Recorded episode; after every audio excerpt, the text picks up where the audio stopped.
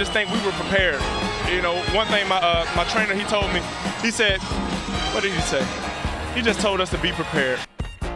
It's always doubt with us every year. It's like, oh well, the Saints can't do this because something, or you know, Drew's gone, and it. Oh, I, I don't. I'm the wrong person to ask because I don't care. And I'm coming in every year thinking we're gonna beat the shit. All right, what up? Welcome to Black and Gold BS, the irreverent Saints podcast from Boot Crew Media. I'm Jacob Krasno alongside my trusty co-host Sean Haspel. Uh, What's up? Without Allison, no Allison this week. Um, life happened. She has a bunch of work to do or something. Uh, but the truth is, she probably like just doesn't want to talk about how uh, her her team by proxy, the New York Giants, are going to get absolutely trampled by the Saints on Sunday in the Superdome. Yeah, it's not going to be pretty. I mean, not to like jump too far ahead into our any uh like predictions, or let's let's go ahead. Let's just like start at the end and uh, talk about our predictions for this upcoming uh, week's game against the Giants. I I agree. I think they're going to get annihilated by the Saints. I mean, uh, setting aside just the most important fact and the most obvious fact that the Saints are just a much better team than the Giants on pretty much all phases of the game. Uh, I think their Giants are walking into like an emotional buzzsaw. Um, maybe not quite as intense as the uh, original dome coming in 2006, but uh, after everything with Hurricane Ida uh, the last month or so, plus, uh, I mean, obviously everything that's happened with COVID. Uh, there hasn't been a full packed house Saints game since 2000, since uh, since the Vikings lost in the playoffs in 2019, unfortunately. But uh, so there's definitely a palpable pent up energy uh, in the Saints fan base that is going to be uh, unleashed upon the G men on Sunday right. in the Superdome. So uh, I don't know how many dimes Danny Dimes could drop that would make them uh, be able to overcome what's waiting for them. Uh, Saints going to be decked out in the all black, presumably ready uh, ready to kick some ass. Yeah, uh, this is a discussion for another day, but I, I hate those all black uniforms. Um, but yeah, I mean, I agree. Like, you know, something weird could always happen, and like Danny Dimes could run for like 200 yards against us because we just like forget to like keep contain. I don't think this one is going to be close at all. Um, everything you just said, I agree with, and that's really all we need to say. Like, our defense is good. Uh, we'll talk more about that later. And like the offense is good enough. Um, so earlier tonight, we had some breaking news. Uh, Jeff Duncan of NOLA.com, Times Picayune, uh, published a pretty lengthy article detailing the succession plan for the New Orleans Saints and the New Orleans Pelicans once Gayle Benson uh, passes on. Um, you know, this is uh, this is something we've talked about a lot between the mm-hmm. two of us. I mean, you work for the team, you've seen how the sausage is made, so to speak, and uh, you know, you've you've had some theories over the years about how the succession would be handled, um, and you know, I'm sure you'll address how accurate your predictions were, and it, you weren't too far off. Um, but the basic broad strokes of the plan are that uh, once Gayle dies, uh, Dennis Lauscha will be the executor of the estate. Um, they'll sell the team, uh, and the proceeds of which will be distributed amongst various charitable organizations and causes. And uh, that's a lot of money we're talking about. We're talking about probably upwards of $2.8 billion that's going to be put back into the, I guess, the economy. I don't, I don't really know what you would call that, but um, yeah, I don't know. Sean, what do you think? Yeah, man, it's it's crazy. So um, I and I highly suggest for any of our readers who um, or, or listeners, excuse me, who uh, haven't yet read the piece on NOLA.com to, to please read it. It's uh, if you're a, Saints fan, a Pelicans fan, or even just someone uh, who loves the city of New Orleans, it's a really important piece that's going to outline um, something that if it comes to pass, or apparently when it comes to pass eventually, will be truly transformational um, for the city and, and the region. The fact that uh, the proceeds of a Saints Saints and or Pelicans sale. Um, the question is whether like, they will be sold as a, a, one joint entity or or individually, but combined they're worth well over three billion dollars, probably closer to four billion, if not more. Um, and that money would be then turned around and, and reinvested into uh, the New Orleans region community. Uh, man, that that that's that's pretty crazy to hear. Um, so as as you alluded to, uh, I worked briefly for the Saints and Pelicans organization uh, their digital media team, and whispers, uh, rumors of, uh, of something uh, resembling this plan were uh, talked about around the water cooler. Um, basically, the biggest difference was that um, not necessarily that the team would be sold, like is will apparently be the case, but it, it, was it was long believed that the Saints' uh, top executives, including Saints Pelicans president Dennis Lauscha, um, chief communications officer, vice president of communications, whatever his official title is, Greg Bensel, and uh, Mickey Loomis, amongst potentially um, select few others, would be um, named as the trustees of, of uh, Gayle Benson's estate when she passes, and that's and that's essentially what is going to be happening.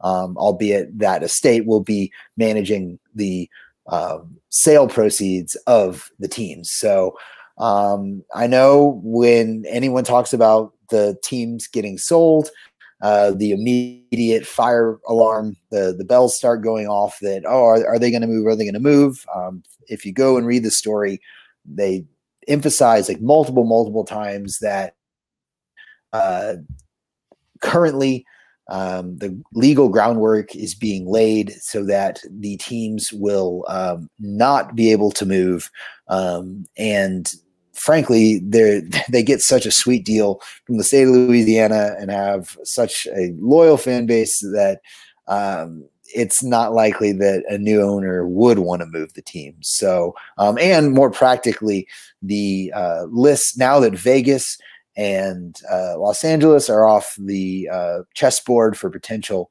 um, new NFL city sites. Uh, there really aren't that many practical and attractive potential NFL destinations to move a, a city anyway. Uh, basketball might be another story, but regardless, it seems that uh, this deal is a win-win all around. But uh, that being said, Gayle Benson, she's only 74. Um, she could live another 20, 25 years, and none of us would be too surprised. But uh, so this might not come to pass for an, a generation uh, from now, even. But uh, certainly an, an interesting uh, concept to, to think about, and one that'll really, I mean, shape the future of our our favorite sports teams as well as uh, the region we love. Yeah, um, you know, I'm one of those people who has the, the alarm bell ringing in his head right now. Like, this is like an existential threat, yeah. basically, to the team that we like has been such a like integral part of our like lives, basically for our entire yeah. lives. Um, like anytime you talk about selling the team, uh, you're talking about involving an external party because there's no one in Louisiana that can buy the Saints and the no. Pelicans. Definitely not both of them at the same time. There are no uh, billionaires in the state. Yeah, right? according uh, uh, Gayle Benson herself is the uh, officially recognized as the only billionaire in the state of Louisiana. Um, lots of lots of uh, tri- triple digit or uh, nine digit uh, millionaires probably uh, making that that sweet oil money, but uh, um, uh, Gayle's the only one in the three comma club, so to speak. So um, it, it would have to be an outsider, which is it is a scary proposition, but um, and unfortunately, I don't think the NFL the NFL would allow a deal where like all of the Mannings like pool their resources, or as as has been like rumored about. Because I think I remember reading that uh, NFL bylaws state that one person has to own like forty percent of the team or something like that. So essentially, that means the majority owner has to be a bona fide billionaire uh, with the prices these teams are going for these days. So, um, so yeah, it will be an outside party, but uh, as I was just ranting about earlier,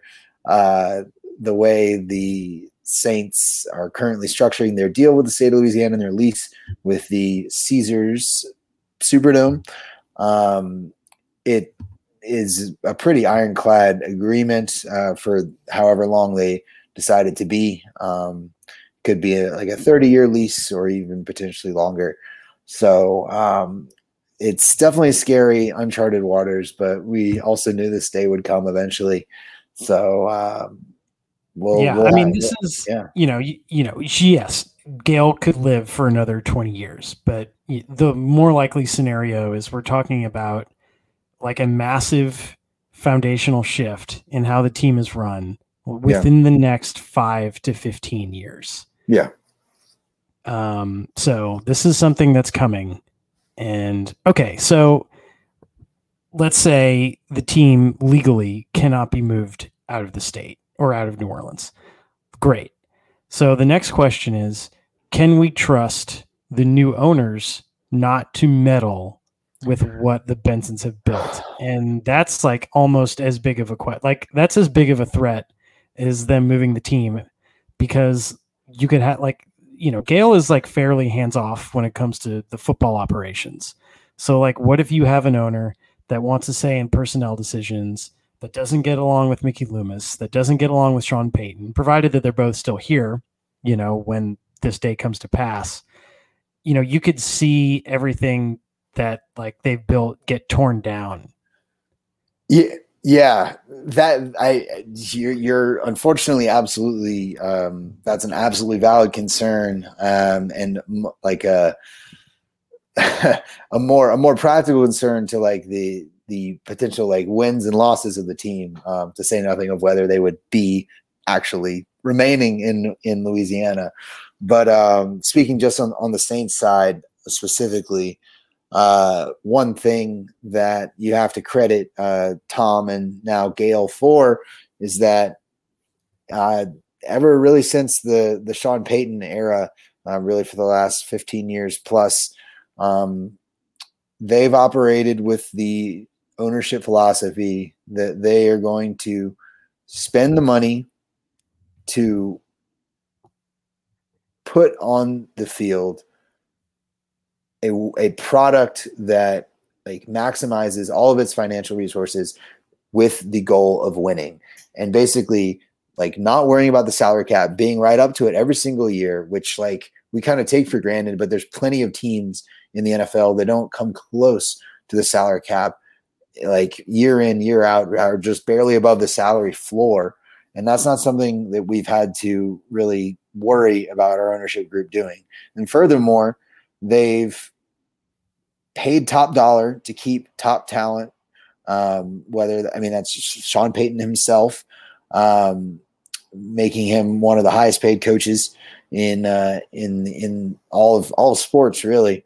And uh, when there's been multiple teams that have wanted to hire him away over the years, and uh, uh taking that hands off approach that um, allowing Payton and, and, and Loomis and, and their their respective groups to to do what they do, all the names of winning. And uh, the Bensons, yeah, like I said, to their credit, they just say, "Tell us what you need, and we'll open the checkbook." So, um, and there's absolutely no guarantee that the next owner will uh, take that same the, those same approaches, and that that is scary. But I feel like as lame as a cop out answer to say, but that's not something we can worry about until the we get there, you know. So, um, yeah, but it's definitely something to consider. And uh, if anything, it, it, it, should make us appreciate um, our current uh, setup as much as possible. And uh, hopefully, we can, um, as successful as the Saints were uh, in the in the Brees Payton era, hopefully the next uh, Payton, Jameis, or whoever era um, is successful because you, you you never know. You never know how things are going to turn out. Yeah. Yeah. And I think that scenario is worth mentioning because not so long ago, Rita Benson LeBlanc was written out of the will, like because she was unstable and couldn't be trusted. Yeah. So, you know, when you're introducing external elements into the equation, these types of things need to be considered. You know, the other thing that I am wondering about with this succession plan is like I, I'm very curious to know like where they would reinvest this pro- these proceeds from the sale of the Yeah. team.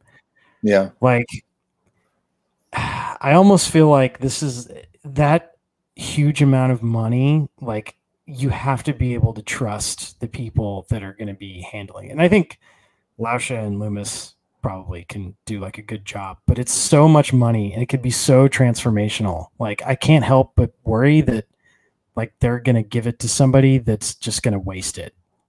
Yeah.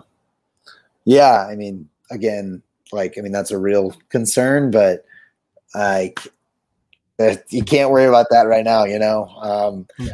it, it's also like kind of funny now that they're, they've, they've laid this all out there that all of the organizations and, and like, again, like sidebar, like the, the Bensons have been very charitable, like already, um, giving away like I think almost like fifty million dollars over the last like couple decades um, to various charities around the area, like very very worthy charities. I know like Ochsner has like a whole like cancer um, department uh, de- dedicated to them, and we know all the work they've done for better and for worse for the Arch- archdiocese and uh, like schools like Jesuit and Brother Martin and all these great um, places are around New Orleans. But um, it's just kind of funny that like all of these charities are going to be like extra nice to them now. Be like, oh, so uh, how are you doing? Can we like put you on the dais at our one of our functions? Like, please, like, let's name something after you before you die, so we can get in your good graces. But um, that's just. I mean, it's kind of gross. Like, why? I, I almost feel like they should have not said anything about the, the succession plan to prevent that type of behavior. Yeah, I mean, in all fairness, at the same time, she, as we said, she's the only billionaire in the state of Louisiana. So, like, these people are already like riding her dick. Sorry, like to say, but like that's probably already happening, and and to what degree um, that increases is, is, I mean, who knows? It's probably marginally increases, but I I, I do think there's probably something to be said um, for. Uh, the just like getting out ahead of the story. I mean, who knows why they chose to go public um, with the with the uh, cooperation of uh, or the assistance rather of a Times Pick, NOLA.com, The Advocate, or I don't know, a Fox 8. I don't know who all was involved in this, but um, all seems like all of the media entities of South Louisiana were involved. Damn but Jeff Duncan. Jeff Duncan. Um, but uh, I don't. know Who knows why they chose this this moment to go public with it? But um, there's probably a reason. I mean, probably if you're trying to just game it out and be cynical about it, I know like they're currently doing in in in uh, engaged in the uh, negotiations with the state for the lease, and uh, by putting this out there now, potentially maybe that's like greasing the the skids a little bit um, to be like, hey, you know, you guys are gonna give us. Okay, now I'm thinking about it. This is exactly how it went down because they're basically asking for like bigger tax breaks, right? And they're like, okay, yeah, you're giving us tax breaks now, but all that money is gonna get reinvested back into the community once we're gone. So, like, it's a Yeah. win-win. So it's a great I- point. Like, also from a PR perspective, like you're saying, uh, okay, we are going to keep the team in the state, and like we have begun these negotiations to Yeah. keep them here. But like Joe Blow on the street doesn't know. Like, we don't know if that's actually true. right. Like, what if something falls through? Like now, the Yeah. Saints can say, "Oh, it's the politicians' fault." yeah. like the state government they're the ones that fucked this up not us so it's Yeah. almost like a blame shifting technique And now that I'm thinking about it on that level, also from the other perspective, I think the state, like the the parties they're negotiating with in the state government level, probably also want it out there just to be like, look, like we're giving the Saints this sweetheart deal, but they're gonna like reinvest it in the end. So don't like get mad at us for getting bent over the barrel by them. So um like it's gonna come back around and like they're loyal to the soil. So um yeah, okay. It's all it's all it's all come back together, man. Time is a flat circle. This has happened before and it will happen again. Nobody mows my lawn. Oh my god. Uh season one, True Detective. We need a soundboard. This podcast needs a fucking soundboard. We do. We do. Shout out wanna- shout out to Saints Happy Hour. They do a really good job with that. Solve your problems with aggression. That's what we. We need to get a we need to get a, Thomas from Poland. We need to get his like brother Jonas from from Poland to be our uh Jonas. producer. Jonas. Yeah. Don't know, Yeah, he can be that's- that's a our our Euro- European European uh, sound mixing producer for the pod. Um, we I wonder if they know, like, do they know that we exist? One day they're going to No. find out that we exist. no, and uh, like, I have that theory uh, that they they read one of my boot crew articles and were making fun of the title a couple weeks ago.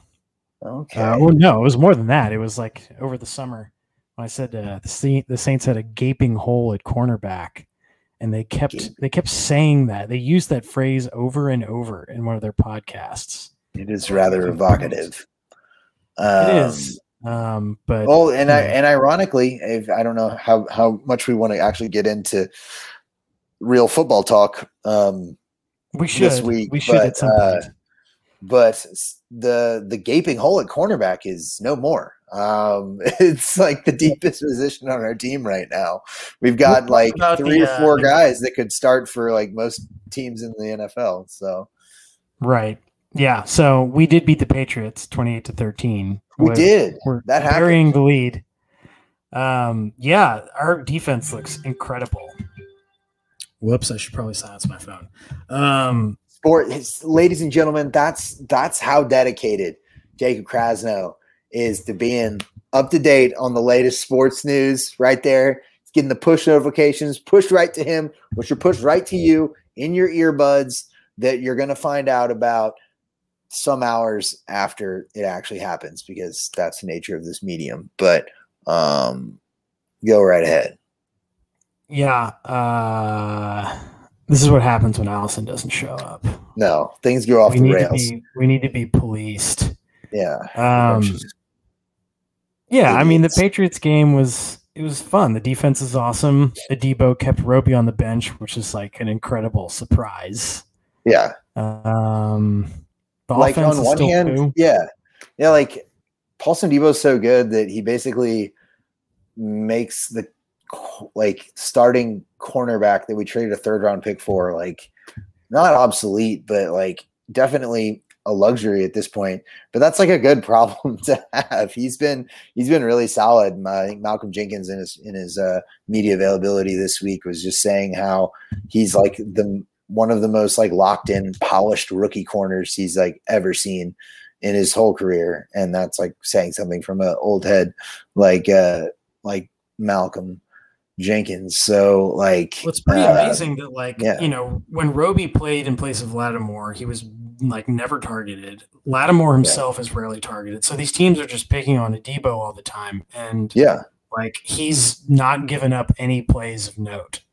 yeah. like, you know, there's some dinks and dunks there, but like there's nothing, you know, there's no like burnt toast plays that we can point to and say that he dropped the ball or was he was holding and had like a 50 yard like defensive Yeah. pass interference he's call. Like he's, he's, given up some penalties, but that's I mean that's gonna happen, you know. And he did didn't wasn't he the one who got like kind of mossed in the Patriots game? But like the game was so well out of hand that like it doesn't matter.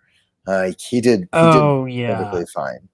Yeah, like i mean i don't even remember the uh kendrick bourne right it was kendrick Yeah. bourne like made like an incredible play staying in bounds and like scored a Yeah. touchdown yeah. But like- like, the the game was pretty much over at that point, and Yeah. I don't know.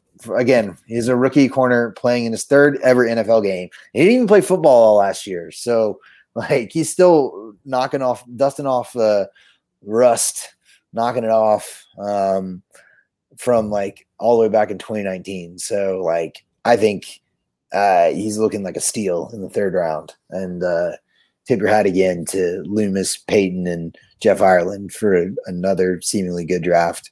Um, I mean, Payton, Payton Turner, and uh, they, they really like Pete Werner as well. So Werner, Turner, Burner, Flurner, all all of them, all of them are doing great. So, um, yeah, man, defense is good. It's a Super Bowl caliber defense, but uh, we'll yeah, see how so, good the offense can be. I guess like the big takeaway from the Patriots game, or at least like the sort of the the vibe in like the media, and this was something that was like brought up in the post game press conference. Is like everybody wants to like put a label on this team and like try to Yeah. figure out like what this team's identity is. And like Dave Cariello from our favorite Saints podcast, Saints Happy Hour, like he seems to have an idea of like who we are. And like Jeff Duncan wrote a column about like the Saints like knowing who they are, but I I think that's bullshit. It's stupid. Like it's way too early to make any of those determinations. Like this is obviously an incomplete product that Yeah, we're seeing on the football field. Like the defense looks great, but Yeah. like Jameis Winston has no weapons. The offensive line is banged up. Like, and Payton keeps saying like over and over again, like in his press conferences, like, "Oh, we're in the the business of winning. It doesn't have to be aesthetically pleasing." But like, I don't buy that for one second. Like, there's no way that he is satisfied with Jameis throwing for less than 150 yards.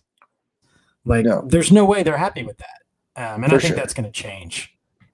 for sure. I, I I definitely agree. Um, I, I mean, I do I do think that the defense, like it definitely is, and I think they will remain the strength of this team. And there's nothing wrong with that. Like it's awesome to all. have an elite defense. Um, but yeah, but to to like say like this is who the offense will be is like kind of ridiculous. Um, I think and we've talked about this offline previously, but um, I think we as a fan base and we as folks who kind of like analyze the team um, need to kind of like take a step back and like reframe our view of this Saints offense. And like, even though a lot of the players on this current Saints offense have been with the team for the last like handful of years, um, and during the, the run that was like really successful in the, the, the previous four years, um, I think we need to kind of almost view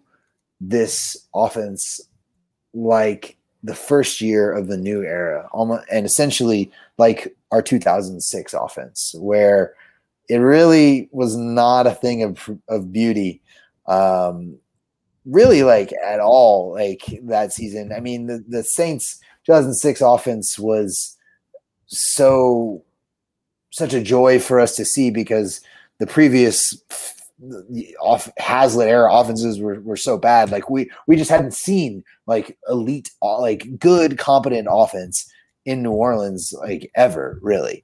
So yeah, just well, we a had seen it in spurts. You know, In there were spurts, games, yeah. know, like Joe Horn had four touchdown catches in a game. Like Deuce McAllister had a season where he had Right. 1,600 rushing yards. Right, but, right, like, right. It was never good enough to to carry like a bad defense. Um, and Aaron Brooks made too many mistakes. Right, exactly. But like even at the end of 2006, Drew Brees finished with I believe 26 touchdowns and 13 total turnovers. Like that's nothing to write home about. Through 3 games in 2006 where like comparable to where we are right now, um the Saints were 3 and 0, but Drew Brees only had 3 touchdowns. Excuse me. Yeah, 3 touchdowns to 4 turnovers. Conversely, Jameis, leading the 2 and 1 Saints, has eight touchdowns, two turnovers. So, like, Drew Brees in 2006 wasn't the Drew Brees, especially at this stage in the 2006 season. Drew Brees wasn't the Drew Brees who we know now that he came to be. Like, that took time and like guidance and growth and a symbiotic development of relationship between him and Sean Payton. And I think we all just kind of need to like take a step back and be like, look, Jameis Winston is literally 27 years old, the same age that Drew Brees was when he took over that Saints team in 2006. So like it doesn't seem like that because like we've like seen Jameis play for so long. It seems like it seems like he's older than that.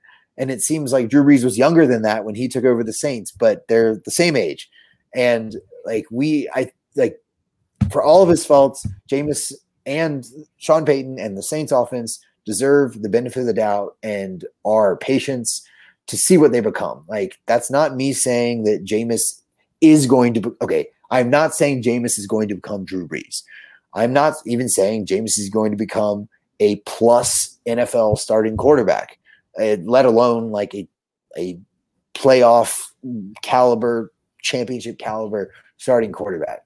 But I all I'm saying is, like you said, the jury is out, and forming a opinion after three games, less than a fifth of the season, uh, is like totally reactionary and really uninformed. So, as I know, we all love our hot takes, our snap judgments, but we really just have to like it's it's a cop out to say, but we have to wait and see. So that's all. Yeah, I sort of feel like it's uh it's almost like when those questions get asked in press conferences, and obviously they've been asked multiple times because Payton's talked about it multiple times. Like it's uh I, I just think even the the members of the media covering the team like don't know what to do. Like this is yeah. such this is such a new thing for everybody. We're all trying to figure it out, um, and that includes the beat reporters. Right. I think, like you said, they don't know what to do because it's just like such a jarring departure from the all like efficient like efficiency. I feel like was what encapsulated the Saints offense for even like in Drew Brees' later years when his arm wasn't as strong. Like we still had a very efficient offense and we're able to like move the ball and stuff, but um like very like consistently and like we're not seeing that right now. But uh I mean, it's I, I, and maybe it maybe it never comes. Like maybe Jameis doesn't settle in. Maybe the offensive line doesn't like the, the young parts of the offensive line don't regel, and there's always someone like hurt and, and, and in and out. Maybe Michael Thomas doesn't come back at like 100% health and and speed and doesn't provide that like extra gear like you think we might. But I just think it's like I said, it's it's it's too soon to tell and um, I, I and that actually is almost exciting to me because like we don't know what it's going to be like the Saints offense in all of its glory for its its its heyday run under Payton and Brees like we just when when we had our inevitable like one or two clunker games every season where the offense like didn't work those were so shocking that it was like very unsettling. But then we also knew that the offense would just fix itself eventually. But now, like we, I mean, we don't know, and it's it's it is jarring, but I think it's also kind of exciting to see like what this becomes and like to see if they can figure it out, and to know that if they do figure it out, there's a championship caliber defense that they're going to be paired with, and that and that defense can, as we've seen when we were two and one, uh, that defense can carry them in a lot of games this year. So, um, yeah, yeah like I, you're right. Like it, it, I'm more excited about like waking up on Sunday morning to watch this game, these games, than I have been in like a long time. Like since I was like in high school yeah, or college, like since I was a lot younger. Um, I'm not that old, but I'm very old. Um, yeah, like so one interesting like bit of trivia that I was thinking about during your 2006 rant is that uh, yeah, during the dome coming game against the Falcons, Drew Brees didn't score a touchdown. There were only nope. two touchdowns in that game. One of them was the the punt block, and the other one was an end around. It was a reverse that Devery Henderson scored. So the Saints didn't yeah. throw a passing touchdown in that game, and they only scored 23 points. Yeah, uh, I, I when I was looking at the stats for 2006 the other day, I saw that myself, and it it, it is kind of jarring because we've kind of like memory hold that game into being like the coming out party and the official debut of the the Brees Payton era and the Gulf Coast offense and just like everything that w- would become of it. But the offense wasn't that good in that game. Like you said, we scored one offensive touchdown. So, um, uh, and yeah, so um, baby steps, like, and like that's it's it's it's it's lame. It's not fun to caution to uh to urge patience and uh understanding. But um, I mean that's that's I think the That's- smartest the course of action right now. It's the reality, reality. man. Like it's you know, like- it's like if somebody if if the Saints were a pizza, like it's like somebody got this like great dough and they they got great like sauce, but like they only put a couple slices of American cheese on it. So it's, you know, like parts of it are really good, but like of course it's going to part of it's going to taste like shit. It's just not a complete product yet. And it's probably going to be a couple weeks, if not longer, before like we really know what this team's capable of. That was an incredible metaphor, man. I can tell you're a writer.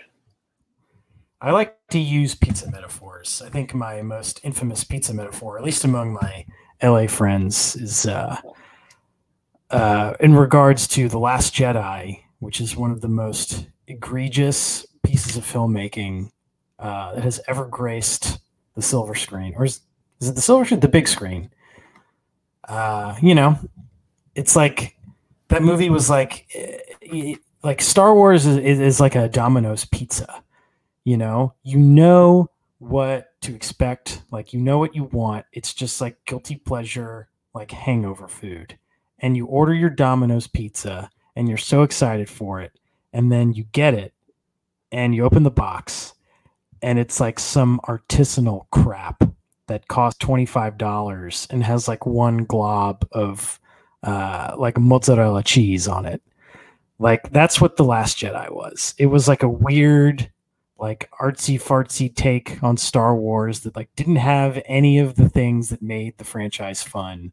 Um, and then Luke disintegrated for no reason. Spoiler alert. Um, anyway, that's my Star Wars pizza rant. Uh, Wow. Thank you, Jacob. That was enthralling. Uh, our listener, our listeners can't see, but Sean actually shed a tear. I did. It was beautiful. Um, and I think that's a great way to wrap up today's episode, folks.